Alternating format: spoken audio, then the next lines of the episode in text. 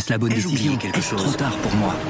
Prenez vos décisions d'investissement avec le soutien de Clarity A I. Gérez votre portefeuille tout en lui assurant une croissance durable grâce à l'association d'une I A puissante et d'une grande expérience de l'industrie. Notre technologie augmente l'efficacité des processus réglementaires, y compris ceux liés à l'article vingt-neuf de la loi Énergie-Climat. Réduisez les risques et atteignez vos objectifs de durabilité en vous basant sur des faits vérifiés et des méthodologies transparentes. Clarity A I, la technologie au service des décisions humaines. Rendez-vous sur clarity point a i et passez à l'action dès aujourd'hui.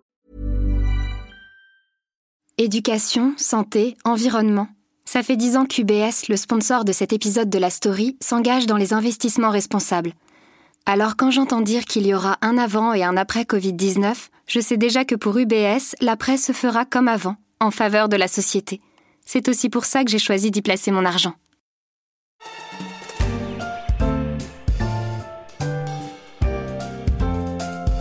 Ce fut l'un des temps forts de la conférence de presse d'Emmanuel Macron le vingt-cinq avril, l'annonce d'une baisse de l'impôt sur le revenu. Celle-ci devrait concerner quinze millions de contribuables, soit les neuf dixièmes de ceux qui paient cet impôt. Mais avant de me précipiter sur ma calculette pour savoir combien je vais économiser d'impôts cette année, je me suis posé une question. Où va-t-on trouver l'argent et qui va payer la facture ? Je suis Pierrick Fay, vous écoutez La Story, le podcast d'actualité des Échos, et je vous propose de rentrer avec moi dans les méandres des niches fiscales pour comprendre pourquoi on est peut-être à un tournant du quinquennat.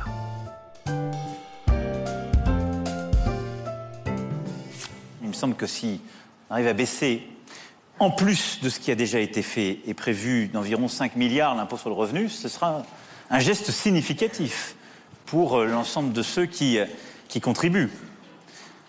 Et qui viendra compléter les baisses d'impôts d'ores et déjà décidées, votées, actées ou mises en œuvre, et qui ne sont pas négligeables. C'est une promesse qui va coûter cher. Combien ? On parle de cinq milliards d'euros. Le gouvernement a en effet prévu de présenter courant juin les modalités exactes de la baisse de l'impôt sur le revenu qui interviendra au début de l'année prochaine, avec un objectif présenté par le ministre de l'économie Bruno Le Maire il y a quelques jours sur France deux. L'objectif, c'est quoi ? C'est que les douze millions de personnes qui sont dans cette tranche à quatorze pour cent et douze millions de foyers fiscaux puissent avoir une baisse moyenne d'impôt sur le revenu de l'ordre de trois cent cinquante euros. Avec derrière un objectif politique, que le travail continue à payer davantage. C'est une réponse très claire à tous les gilets jaunes que nous avons vus. La première qui disent qu'il faut que nous puissions vivre dignement de notre travail. C'est donc une réponse forte au ras-le-bol fiscal exprimé par de nombreux Français. Le problème, c'est que cinq milliards, c'est une somme importante pour un État qui prévoit déjà un déficit budgétaire de plus de cent sept milliards d'euros selon la loi de finances. Pour financer cette baisse des impôts, Emmanuel Macron a évoqué plusieurs pistes, dont la suppression de certaines niches fiscales pour les entreprises.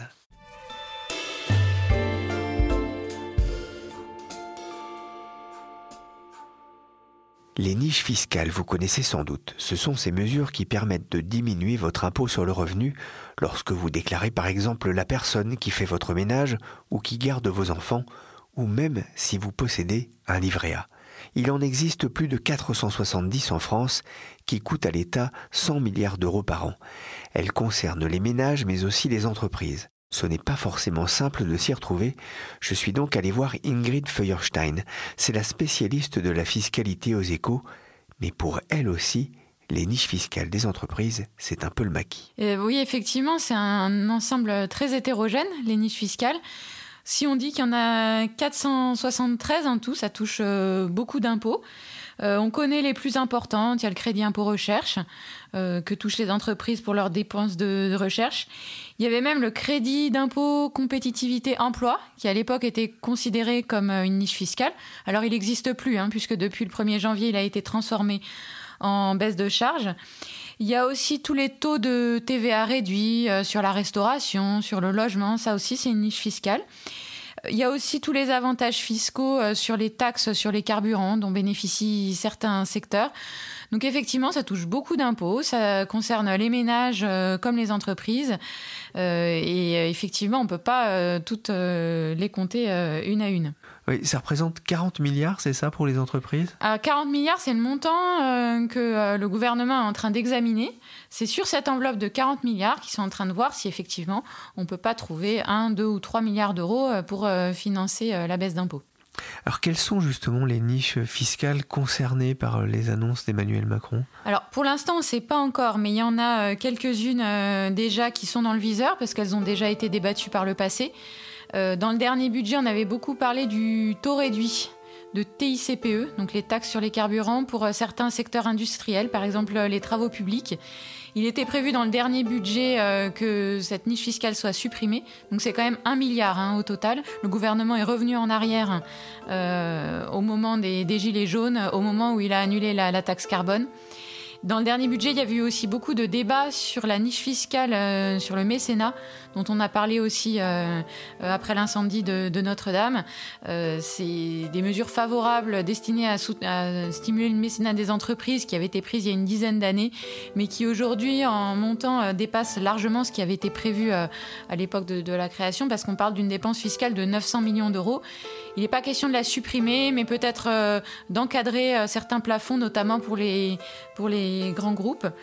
Le gouvernement a deux possibilités sur la table. Soit il taille dans, massivement dans une, deux ou trois grandes niches fiscales, ce qui peut quand même avoir un impact important sur les, les secteurs concernés. On l'avait vu pour les travaux publics, c'était quand même pas, euh, euh, pas évident de, de revenir brutalement sur, euh, sur cet avantage. Soit il décide de faire le ménage dans, toutes les, dans les dizaines et les dizaines de petites niches qui existent. L'avantage, c'est que ça aura peut-être moins d'impact quand même sur le coût pour les, les secteurs concernés. Euh, l'inconvénient, c'est que le gouvernement risque quand même de s'opposer à tout un tas de défenseurs de, de, de chaque niche, puisqu'on le sait bien, euh, c'était l'ancien rapporteur du budget, Gilles Carrez, qui le disait, euh, dans chaque niche, il y a un chien qui mord. Et donc le gouvernement risque de se trouver face à beaucoup de chiens qui mordent. C'est vrai que le, la Cour des comptes a, a fustigé à plusieurs reprises euh, euh, l'inutilité de certaines niches fiscales. Là aussi, ça peut rentrer en ligne de compte ? Oui, mais on, ce qu'on a vu par le passé, c'est que même quand on cherche à supprimer une petite niche, vous aurez toujours des, des partisans de cette niche pour, pour la défendre, des, des, des secteurs pour lesquels c'est, c'est très important. Donc c'est vrai que regarder dans sa globalité, si on voit, je peux vous en citer certaines, hein, sur l'impôt sur les sociétés, il y en a quarante des niches, sur, euh, sur, la, sur le, la taxe intérieure de consommation de produits énergétiques, donc T I C P E, les taxes sur les, l'énergie, euh, il y en a trente-deux. C'est C'est vrai qu'il y en a beaucoup, quand on les regarde une par une, on se dit, euh, on se dit c'est absurde, à quoi ça sert euh, euh, vous, je, vous avez un crédit d'impôt en faveur des métiers d'art, un crédit d'impôt en faveur de l'intéressement, euh, une exonération des plus-values de cession d'un droit de surélévation. Alors celle-là, on ne sait même pas combien ça coûte. Dans les documents budgétaires, il y a beaucoup de non connus. Une exonération des chambres de commerce maritime, pareil, c'est non connu. Euh, un amortissement accéléré des robots acquis par les P M E, ça c'est deux millions d'euros. Quand on les regarde une à une, on, on pense qu'on, qu'on peut les supprimer, mais dès que euh, c'est arrivé par le passé, certains politiques ont voulu euh, commencer à faire un peu le, le, le ménage dans, dans ce maquis, on l'avait dit au début, et ils se sont euh, souvent heurtés à, à de fortes réticences. Oui, parce que finalement, toutes ces euh, niches fiscales, elles auraient, à l'origine, euh, il y avait une volonté euh, de diminuer l'impôt des entreprises et des ménages. En fait, la niche fiscale, c'est un outil de, de politique économique assez important en France. On voit souvent euh, euh, l'aspect négatif. Elles ont, l'appellation de niche fiscale est parfois un peu euh, péjorative parce que euh, ça laisse entendre que c'est euh, finalement un avantage euh, qui est indu. Et la position que vont adopter euh, les entreprises, probablement, c'est de dire euh, « oui, mais l'impôt est élevé, donc euh, ces niches fiscales compensent euh, finalement un impôt euh, anormalement élevé ». Et puis, comme je le disais, c'est vu comme un outil de politique économique. Si elles ont été créées à un moment ou à un autre, c'est qu'on a voulu euh, orienter euh, l'investissement euh, dans une direction ou une autre. Parfois, ça fonctionne aussi. Certaines euh, niches, notamment pour les particuliers, euh, euh, sont finalement utiles pour, euh, pour créer de l'emploi, pour euh, aussi euh, euh, offrir des, euh, des, des services euh, au quotidien assez importants euh, aux Français. Donc, c'est aussi parfois un outil euh, assez utile pour orienter la, la, la politique économique. Les impôts des ménages vont donc baisser, du moins pour une grande partie des contribuables. Après plusieurs mois de contestation de la part du mouvement des Gilets jaunes, les Français attendaient une réponse forte du président de la République. Sa conférence de presse élyséenne avait donc une tournure très politique. Pour financer les baisses d'impôts des particuliers, l'État va se tourner vers les entreprises, celles-là même qui font l'objet depuis deux ans de toute l'attention du chef de l'État pour améliorer leur compétitivité à l'international. J'ai eu envie de discuter de ce changement de ton de l'exécutif avec Étienne Lefebvre. Il est rédacteur en chef aux Échos et je lui ai demandé si on pouvait parler d'un tournant dans le quinquennat Macron. À ce stade, non. Euh, le patronat craint un tournant parce qu'il a le sentiment que les entreprises risquent de payer pour les baisses d'impôts des ménages dans les deux ou trois dernières années. Mais pour l'instant, c'est juste une crainte, un sentiment. Ça ne se traduit pas par des mesures euh, sonnantes et trébuchantes. Alors évidemment, il y a le chantier des niches fiscales des entreprises. Euh, ils vont devoir euh, financer euh, plusieurs milliards d'euros, peut-être, en réduisant des niches. Mais ce chantier, en réalité, il était déjà ouvert par Bruno Le Maire lui-même. Dès le début du quinquennat, Bruno Le Maire avait dit « on va faire le ménage dans les niches des entreprises et on va leur reprendre cinq milliards d'euros, un milliard par an ». L'an dernier, il avait trouvé un milliard d'euros de niches à supprimer, c'était le gazole non routier, un tarif préférentiel pour les industriels, le B T P, les travaux publics. Il a fait voter ça au Parlement, c'était compliqué. Et puis patatras, les gilets jaunes, la taxe carbone abandonnée et la niche fiscale a été rétablie. Et donc, le chantier des niches des entreprises avait un peu été mis en stand-by. Et là, finalement, il est réanimé. Et si le ras-le-bol fiscal touchait aussi les entreprises ? Elles sont plus taxées qu'en deux mille onze, dénonçait récemment le think tank Fondation IFRAP. Et il y a cette question que se posait le président du MEDEF, Geoffroy Roux de Bézieux, sur France Inter il y a quelques jours, peu avant sa rencontre avec le ministre de l'économie Bruno Le Maire. Euh, bon, on a bien compris depuis jeudi soir que les entreprises allaient payer. D'abord, on ne sait pas combien. Euh, hier matin, Gérald Darmanin nous dit euh, on pourra bien trouver quelques centaines de millions d'euros pour faire participer les entreprises à l'effort général. Et puis lundi soir, le Premier ministre nous dit euh, euh, le financement des cinq milliards d'euros de baisse de l'impôt sur le revenu, ça sera surtout sur les niches entreprises. Donc il y a déjà un problème de, de quantum, d'incertitude. Et puis la question plus générale, au-delà de cette mesure, c'est euh, est-ce que les trois prochaines années du quinquennat vont être marquées par euh, le, une augmentation euh, des impôts des entreprises ? Étienne, il a raison de se la poser. Alors là où il peut être inquiet à juste titre, c'est sur l'engagement qui a été pris sur la poursuite des baisses d'impôts des entreprises. Les impôts des entreprises, en France, restent plus élevés qu'il y a dix ans avant la crise, malgré les quarante milliards d'euros dont on parle tout le temps du pacte de compétitivité et de responsabilité, parce qu'il y avait eu des hausses encore plus fortes avant. Donc le reste du quinquennat est censé être dans la continuité de la baisse des prélèvements des entreprises, avec notamment la baisse de l'impôt sur les sociétés, le taux qui doit être ramené à vingt-cinq pour cent d'ici à deux mille vingt-deux pour toutes les entreprises. Bon, renvoyer ça en fin de quinquennat, euh, le MEDEF se dit hm, « ça ne se fera jamais ». Donc ce qu'il voudrait avoir comme garantie, c'est que dès l'année prochaine, dès deux mille vingt, on réenclenche une étape de baisse significative. Et ces garanties-là, pour l'instant, il ne les a pas. La, la chasse aux niches a des limites ? Elle a des limites parce que, en réalité, c'est un exercice qui ne peut se faire de manière fructueuse que si, en même temps, on diminue fortement les taux d'imposition et de charges. Euh, sur les baisses de charges pour les entreprises, euh, pour l'instant, on n'a pas vraiment de, de, baisse, de nouvelles baisses qui sont programmées dans les années qui viennent. Donc, tous les allègements de charges qui sont, qui, qui sont souvent comptabilisés dans, dans les niches fiscales et sociales des entreprises, si vous les remettez en cause aujourd'hui, vous augmentez le coût du travail. Et est-ce que la France peut se permettre, dans les années qui viennent, d'augmenter le coût du travail avec un taux de chômage à neuf pour cent qui est quasiment le double des autres euh, États comparables en Europe? La réponse est dans la question. Oui, parce que ça, c'est le risque finalement, c'est que ça aille à l'encontre de la lutte contre le, le chômage qui est pour le président Macron aussi la principale source d'inégalité en France. Oui, et là-dessus, euh, on a des études qui montrent que les allègements de charges, euh, en particulier au niveau des bas salaires, ont des effets euh, importants euh, sur la création d'emplois. Euh, ensuite, euh, là où la France est encore très loin de ses concurrents, c'est sur l'imposition de l'ensemble des facteurs de production.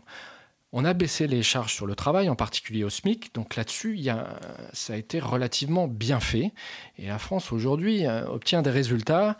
Il y a eu huit cent mille créations d'emplois en, entre deux mille quatorze et deux mille dix-huit.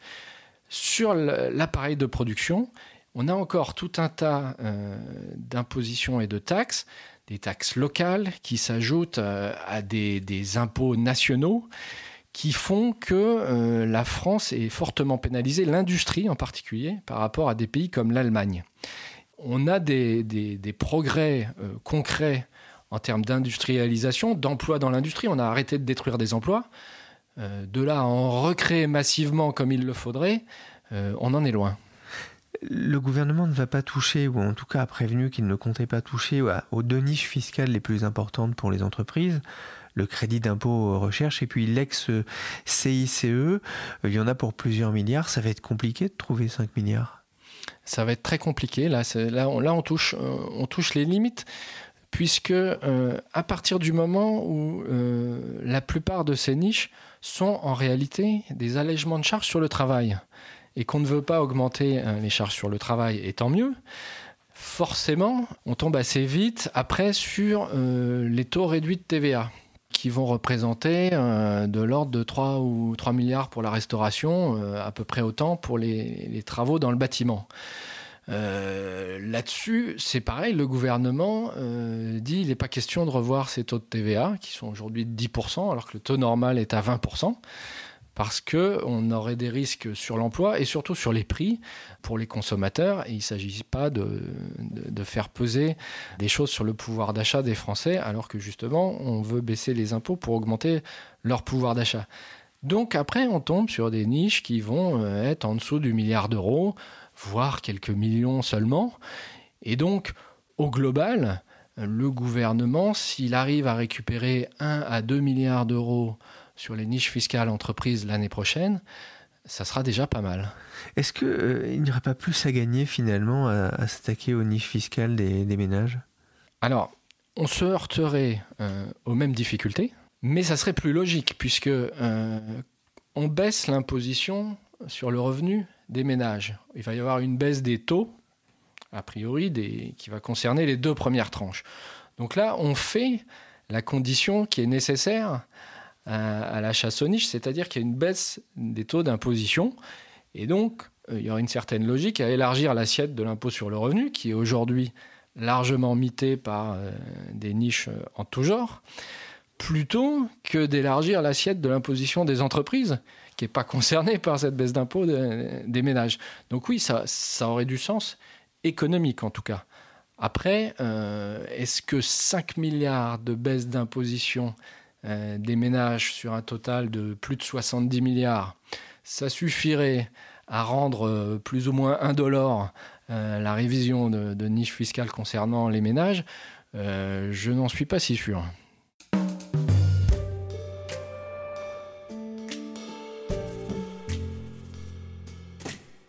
Étienne, avec Ingrid Feuerstein, vous avez justement rencontré Bruno Le Maire jeudi dernier.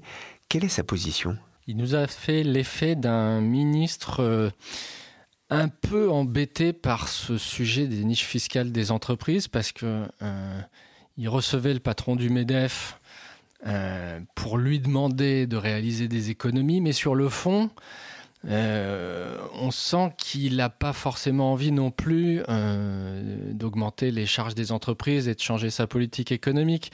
Donc c'était un peu un exercice sur la corde raide pour lui. Il s'agissait de demander des efforts au patron du MEDEF euh, tout en rassurant les entreprises. Donc un exercice pas simple. C'est réussi à votre avis ? Oui, je pense que c'est réussi. Après, il y a le off et le on. Euh, sur le on, il faut montrer qu'on est ferme vis-à-vis des entreprises et sur le off, euh, garder la confiance euh, du MEDEF et du patronat sur le fait que le cap ne va pas changer. Euh, donc ça, ça, sur ça, c'est réussi. Après, le Bruno Le Maire, il a, il doit réussir à, à obtenir des arbitrages favorables euh, de Matignon et de l'Élysée et c'est peut-être là-dessus que l'exercice va être le plus difficile pour lui.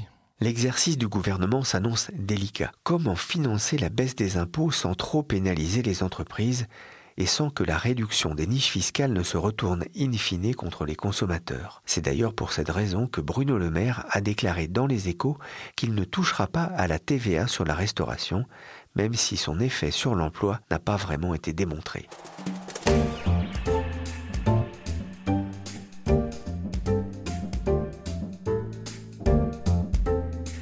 Merci à Ingrid Feuerstein du service France des Échos et merci aussi à Étienne Lefebvre, rédacteur en chef pour ce décryptage fiscal et politique. La Story, le podcast d'actualité des Échos, c'est fini pour aujourd'hui. L'émission a été réalisée par Adel Ittel avec Michèle Warnet. Vous pouvez nous retrouver sur toutes les plateformes de podcast. N'hésitez pas à vous abonner. Pour l'info en temps réel, c'est sur leséchos point f r.